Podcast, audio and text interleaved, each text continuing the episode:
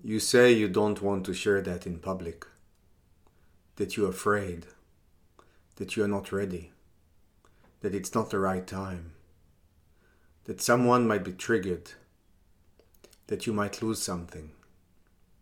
I hear you. That's okay, for now. But know this. When you can publicly share what you feel, what you do, what you want, what you believe in, without worrying about disappointing anyone, hurting anyone, triggering anyone, without worrying about losing friends or respect, without worrying about losing money or reputation, without worrying if you are good enough or if what you're sharing is good enough, without caring about rejection or even acceptance.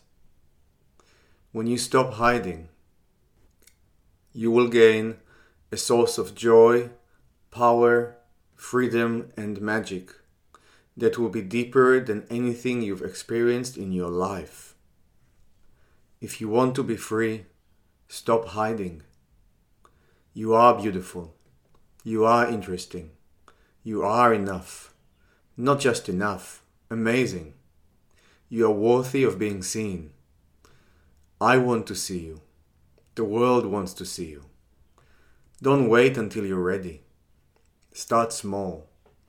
Express something, do something, share something that is slightly outside your comfort zone.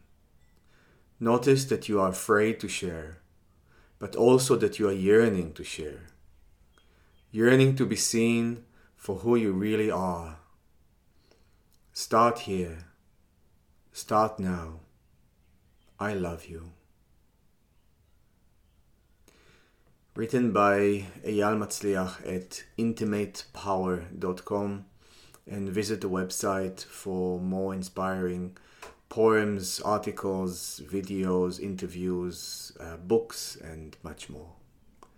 And start sharing.